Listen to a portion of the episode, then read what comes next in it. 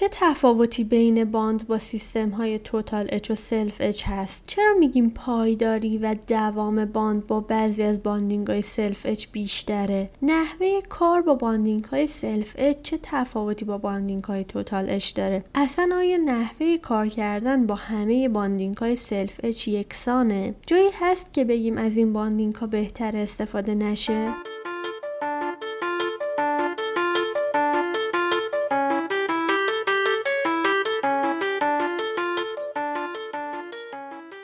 سلام. من کیانا شکفته هستم و این دوازدهمین اپیزود از پادکست مارتنزیته که در تیر ماه 99 ضبط شده. پادکست مارتنزیت جاییه که هر ماه یکی از مواد دندون پزشکی رو انتخاب می‌کنم و در موردش اطلاعات کامل و ترجیحاً بالینی میدم تا فارغ از اینکه شما چقدر در موردش اطلاع داشتین بتونین بهتر ماده دلخواهتون رو انتخاب کنین و با اون کار کنین تا در نهایت هر کدوم از ما بتونیم دندون پزشک بهتری باشیم. این اپیزود در ادامه اپیزود 11 هست. اگه هنوز اون اپیزود رو نشنیدین بهتر اول اپیزود 11 رو گوش بدید. تو اپیزود قبلی راجع به سیستم های bonding total etch و روش کارشون صحبت کردیم. تو این اپیزود می‌خوام در مورد bond با سیستم های bonding self etch به عاج و مقایسش با سیستم های total etch صحبت کنم. پس با من همراه باشید.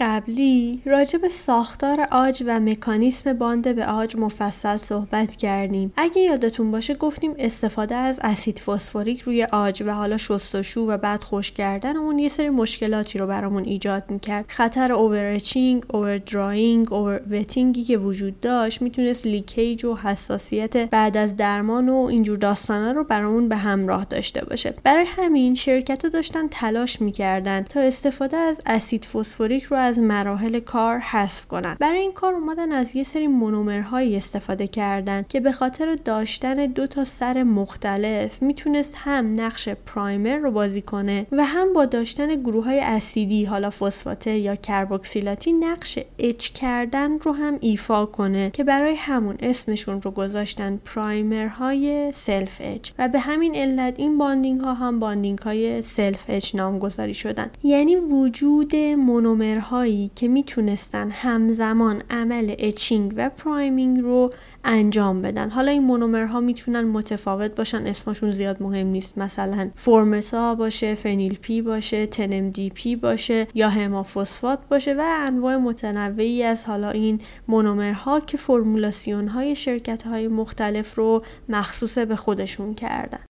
اما خود این دسته از bonding ها هم انواع مختلفی دارن. یه دسته بندی که خب بر اساس این هستش که bonding self etch ما دو جزئیه یا تک جزئیه. قبلا هم گفتیم bonding های دو جزئی یه جزء primer self etch داشتن یه جزء adhesive یا رزین که ما به عنوان نسل 6 میشناختیم. در قدیم تایپ 1 و 2 داشتن. الان دیگه من ندیدم جایی تایپ 1 و 2 استفاده بکنن. یه نوع دیگه شون هم one bottle یا یک مرحله ای بودن که primer self etch و جزء رزینی همه توی یه دونه bottle قرار گرفته بودن که ما اون رو به عنوان نسل هفتم میشناختیم. یه طبقه بندی دیگه که حالا بیشتر تو کتابا به نظرم دیده میشه بر اساس اینه که primer self etch مون چقدر قدرت اسیدی داره. بر این اساس bonding های self etch رو میان به دسته های مختلف تقسیم بندی می‌کنن که باعث میشه حالا یه مقدار نحوه کار کردن با این bonding ها هم متفاوت از هم باشه. تقسیم بندی ها و عددا تو کتاب های مختلف متفاوته. کاری به عدداش نداریم. فقط برای اینکه درکش براتون ساده تر بشه. اسید فسفوریکی که ما استفاده می‌کنیم حالا بسته به غلظتش pH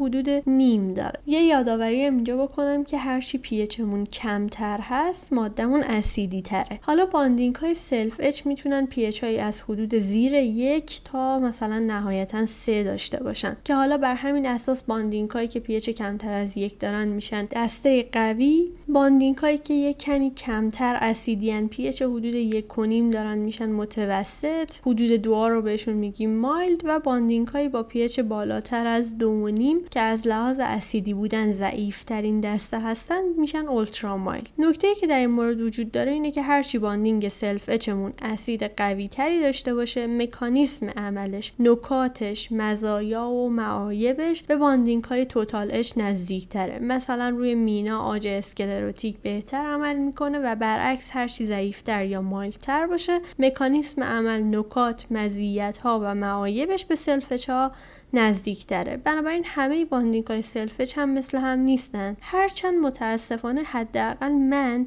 data یی پیدا نکردم که هر bonding ی رو بگه دقیقا pH ش چقدره یا حتی جزء کدوم دسته محسوب میشه. یه سری مطالعات وجود دارن اما همون مطالعات هم فقط بعضی از bonding ا رو گرفته بودن و اونم تازه پیچشون رو با کاغذ پیچ سنجیده بودن که شاید برای این تفاوت‌های کم خیلی به نظر من دقیق هم نباشه اما عکس اون حالا جدولش رو می‌ذارم تو صفحه اینستاگرام. این موضوع رو از این جهت مطرح کردیم که حالا ممکنه شما توی کتاب ها تو گروه ها وبینارها و اینا ببینیم که مثلا میگن با bonding های self etch mild اینجوری باید رفتار کرد. یا اگر بعدا یا الان محصولی رو دیدین که همچین توضیحی رو راجع بهش نوشته بود متوجه بشیم که منظورشون چی هستش. خب اما اگه بخوایم ببینیم برای کار کلینیکی با این bonding ها باید به چه نکاتی توجه کنیم باید اول داستان bond به عاج با این سیستم های bonding رو خیلی مختصر با هم مرور کنیم.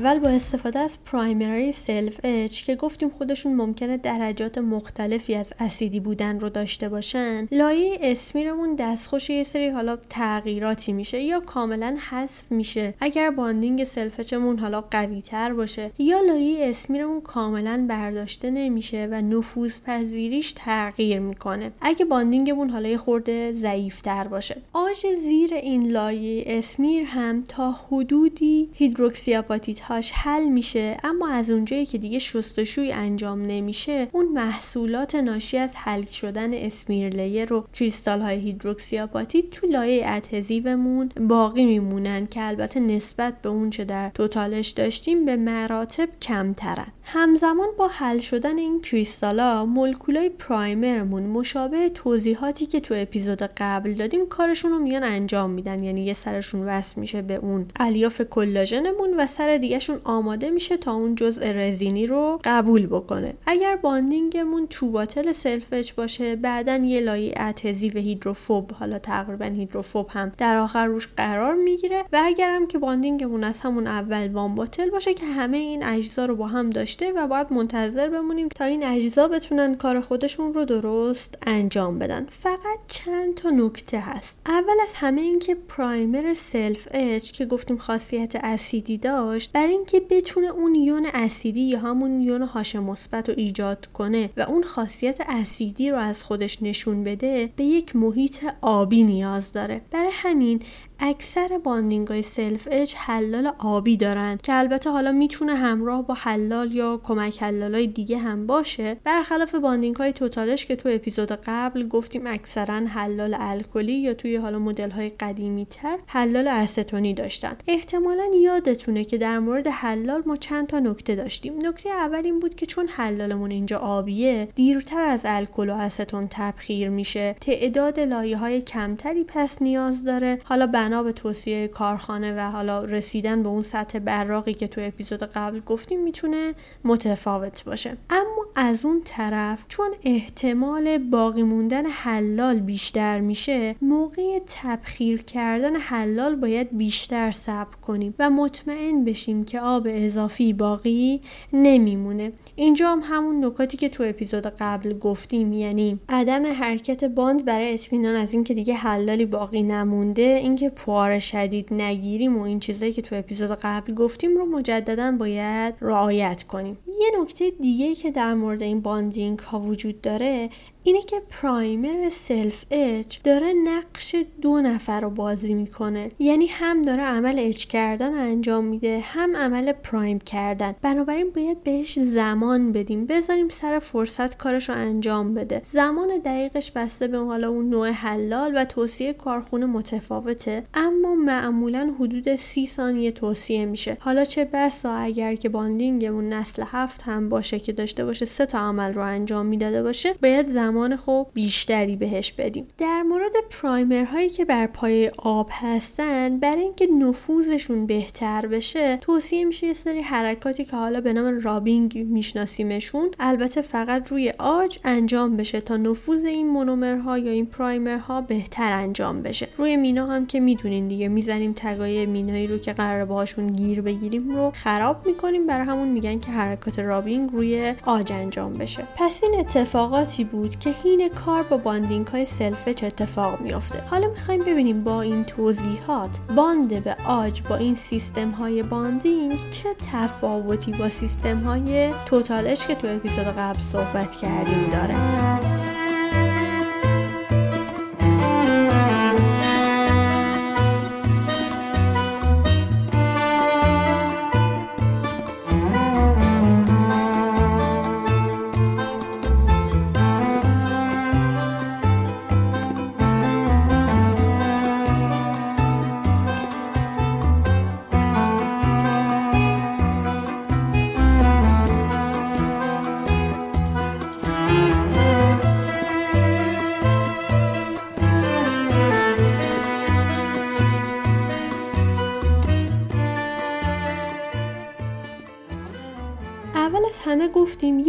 مراحلی که کار با سیستم های bonding total-etch رو technique sensitive می کرد مرحله خشک کردن عاج بعد از etch کردن با فسفوریک اسید و شستشوی اون بود. چرا که گفتیم اگه بیش از حد خشک بشه یه سری مشکلات درست می کرد برعکس اگه بیش از حد مرطوب بود هم یه مدل دیگه مشکل زا بود. با اومدن سیستم های bonding self-etch از اونجایی که عمل etch کردن عاج و priming همراه با هم انجام میشه دیگه نیازی به شستشوی عاج وجود نداره و فقط خشک میشه. پس bonding های self-etch از این نظر حساسیت تکنیکی کمتری نسبت به bonding های total-etch دارن. دومین تفاوت اینه که همزمان با حل شدن هیدروکسیاپاتیت های معدنی عمل priming در حال انجامه. این یعنی چی؟ یعنی تو adhesive های total-etch گفتیم ممکنه اگه اسید بیش از حد استفاده شده باشه یا به عبارتی over-etch کرده باشیم عمق خیلی زیادی رو etch کنیم. اما جزء primer به تنهایی یا همراه bonding مون حالا نتونه تا اون عمق نفوذ پیدا بکنه. و خب گفتیم leakage و حساسیت بعد از درمان داشته باشیم. اما در bonding های self-etch چون این دوتا عمل داره با هم انجام میشه این احتمال خیلی کمتره. سومین تفاوت اینه که چون معمولا ما از اسید قوی استفاده نمی کنیم تمام هیدروکسیاپاتیت های روی الیاف کلاژن برداشته نمیشن. و ما یه سری هیدروکسیاپاتیت داریم که اگه یادتون باشه تو اپیزود 9 و اپیزود قبل گفتیم مونومرهای فعال تو این bonding ها می‌تونن علاوه بر اون باند میکرومکانیکی که با نفوذ رزین و ایجاد hybrid layer ایجاد می‌شد باند شیمیایی هم ایجاد بکنن که این باند از جنس یونی هست یعنی بین یونهای فسفات یا کربوکسیلات مونومرمون. با هیدروکسی های روی الیاف کلاژن اتفاق میفته که گفتیم این پیوندهای یونی پیوندهایی بسیار پایدار و قوی در طول مدت زمانن که به پایداری باند ما کمک می‌کنن. به علاوه گفتیم در روش توتال اچ الیاف کلاژنی که فاقد بلور بودن مستعد هیدرولیز دناتوره شدن و تخریب بودن که اینجا این اتفاق کمتر میفته بنابراین از نظر عدم حذف هیدروکسیاپاتیت های روی الیاف کلاژن هم اینجا مزایایی داریم. به علاوه به خاطر اینکه از اسید قوی استفاده نمی کنیم اون اسمیر پلاک هایی که تو اپیزود قبل گفتیم طول های آجی رو بسته بودن و با استفاده از اسید ما کاملا حذف می شدن اینجا معمولا کاملا حذف نمیشن و این باعث میشه که حساسیت بعد از درمان کمتری داشته باشیم. به علاوه همینطور باعث میشه که حالا جریان مایعات از طریق توبول ها کنترل بشه و تداخلش با اتیولوژی کمتر بشه حالا تو case های vital. تا اینجا در مورد انواع bonding های self-etch مکانیسم عملشون تفاوتشون با bonding های total-etch صحبت کردیم. بریم ببینیم برای انتخاب این bonding ها چه عواملی تأثیر گذار هستن.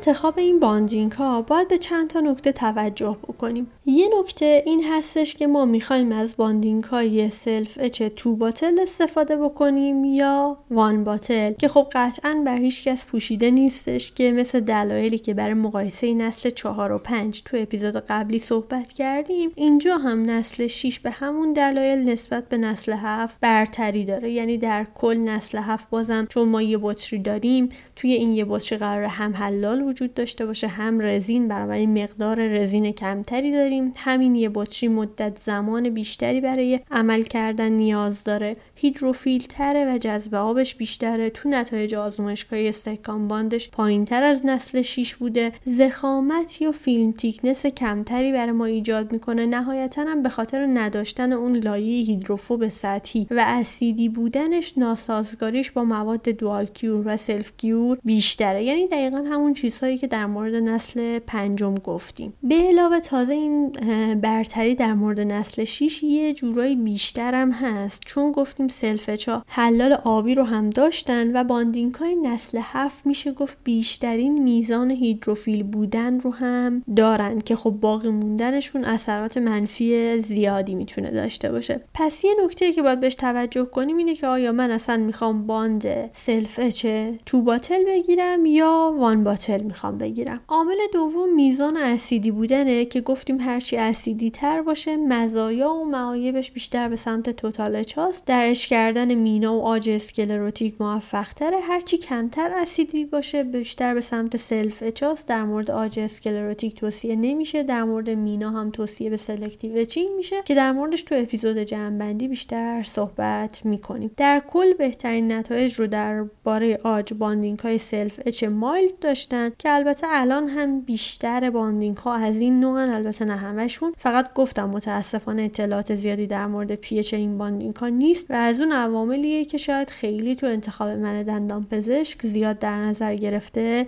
نشه. یه عامل دیگه که توی انتخاب و عملکرد باندینگ های سلف اثر می‌ذاره نوع قلزت و خلوص اون مونومرهای فانکشنال هست. گفتیم انواع مختلفی از این مونومرها تو محصولات می‌تونه وجود داشته باشه. مثل فرمتا، فنیلپید، تنمدیپی ویژگی مشترک این مونومرها اینه که یک سر اسیدی دارن که گفتیم در محیط آبی یعنی وقتی که حلال باندینگمون آب هست یونه هاش مثبت آزاد می‌کنن و خودشون بار منفی پیدا می‌کنن حالا به خاطر اون سر فسفات یا کربوکسیلاته و غیره. اون هاش مثبته میره روی سطح معدنی که گفتیم هیدروکسی آپاتیت اثر می‌ذاره. مقداری از سطح و etch می‌کنه. اون یون های منفی هم که به وجود اومدن میرن و به اون هیدروکسی های روی سطح الیاف کلاژن باند میشن. برای مکانیسم همشون یه چیزه. منتها تفاوت این مونومرها یکی گفتیم تو میزان اسیدی بودنشون بود که گفتیم اهمیتش چیه. دوم توی قدرت باندی هست که این مونومرها می‌تونن با کلسیوم هیدروکسیاپاتیت سطح دندان باند بشن که یه کمی با هم متفاوته اما واقعیتش اونقدر با هم تفاوت ندارن چون همشون باند یونی نسبتا قوی تشکیل میدن. اما تفاوت اصلی توی قلزت و خلوص این مونومر هاست که باعث میشه برندهای مختلف از هم متمایز بشن. حتی با وجود یک مونومر مشابه ممکنه که برندهای مختلف متفاوت از هم عمل بکنن.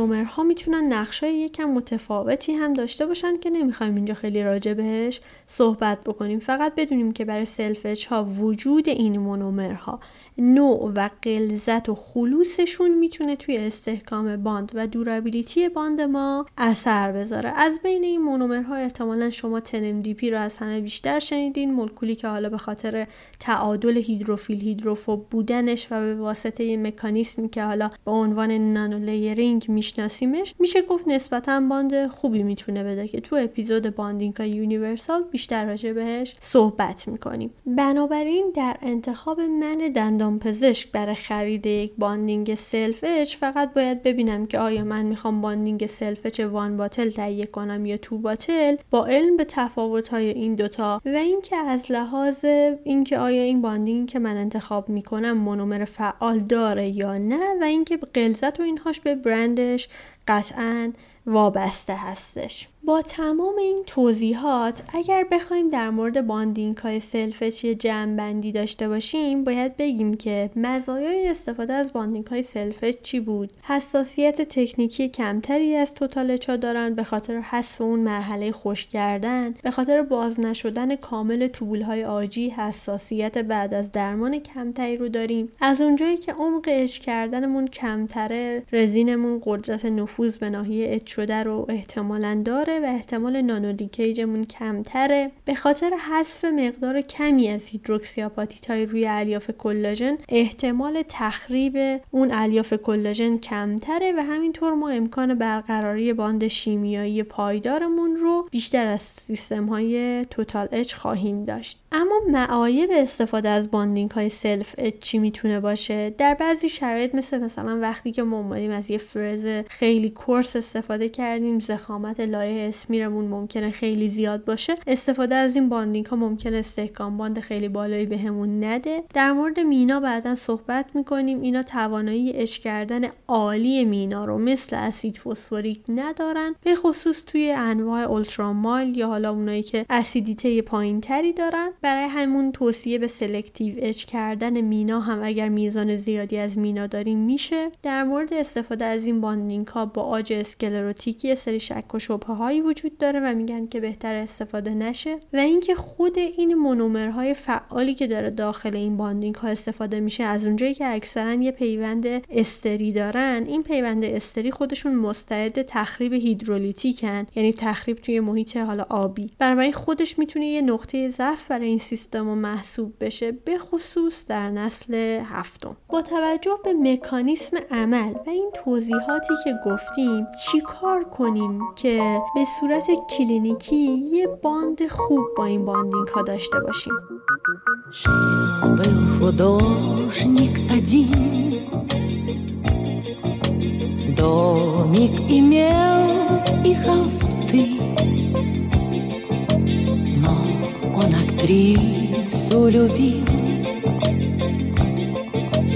Ту, что любила цветы. Когда продал свой дом, продал картины и кровь, и на все деньги купил I amo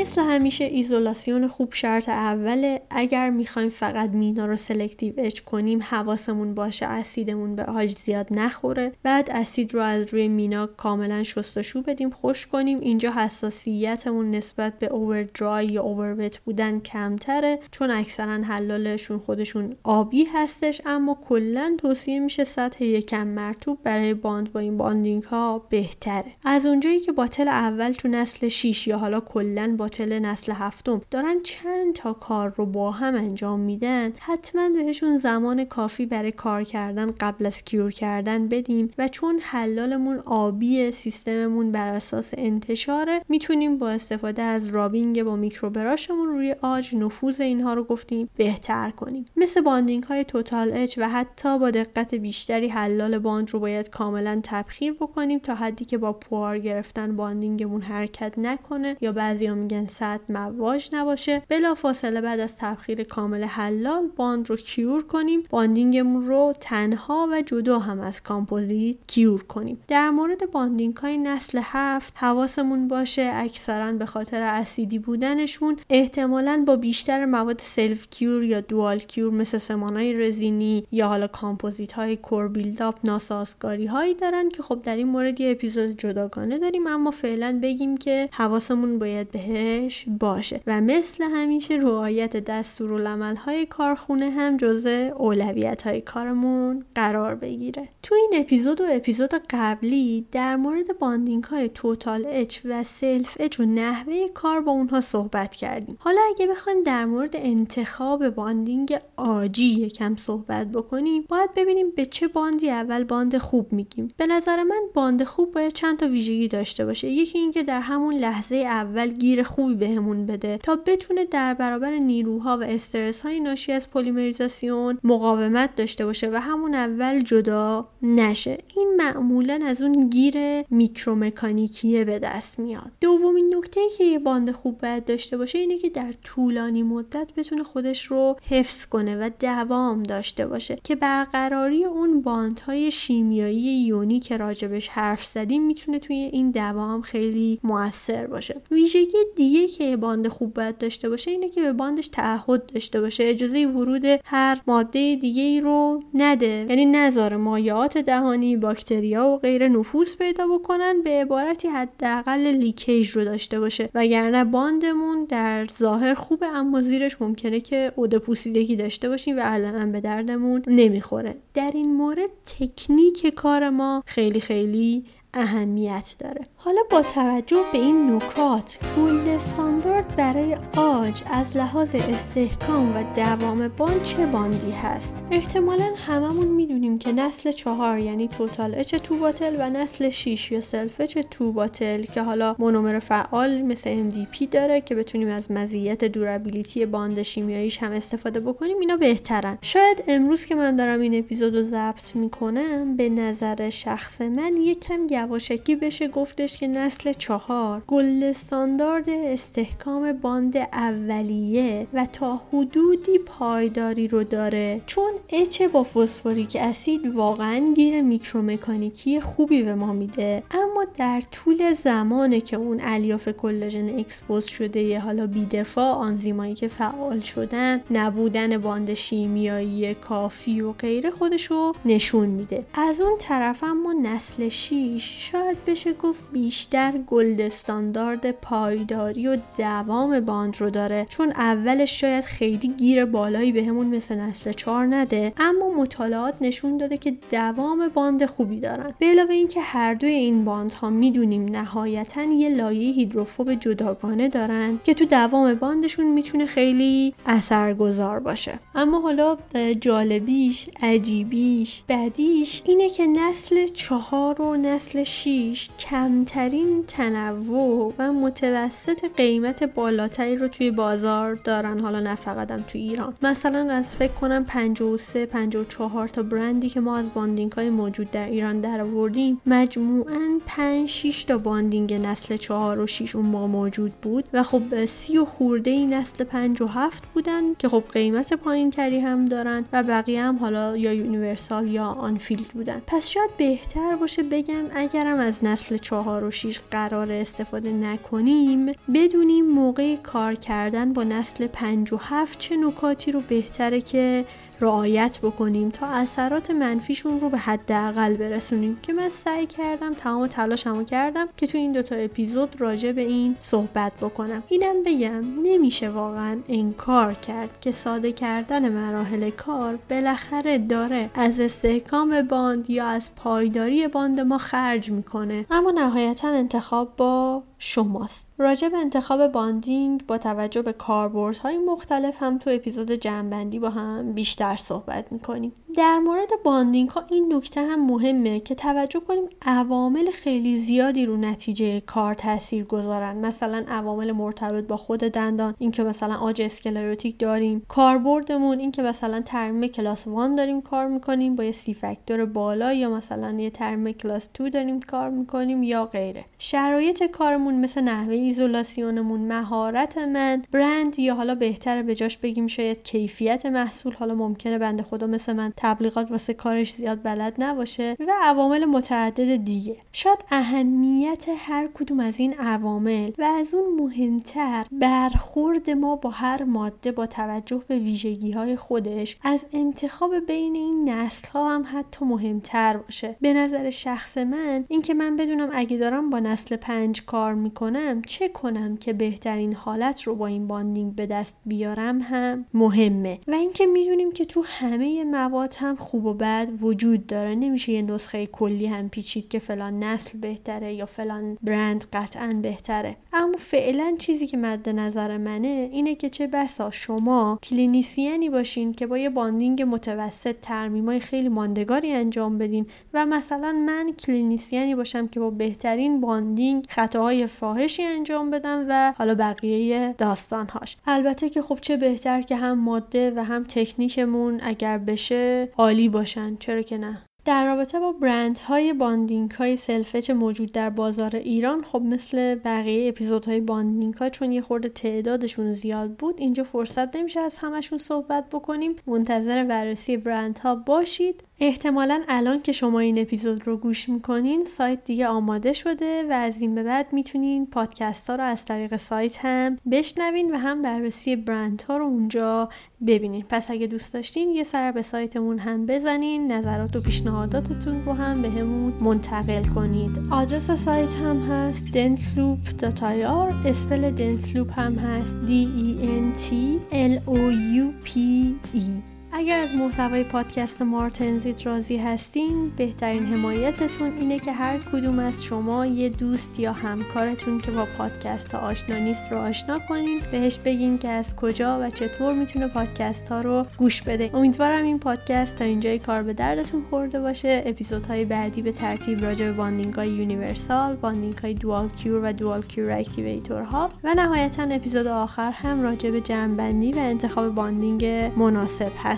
پس لطفا تو اپیزودهای بعدی هم همراه ما باشید. اپلیکیشن های پادکست هم یادتون نره. از اونجا هم می‌تونین گوش بدین و نظراتتون رو برام کامنت بذارید. شب و روزتون خوش تنتون سلامت دلتون شاد لبتون خندون جیبتونم پرپول. تابستون خوبی داشته باشید. تابستان را دوست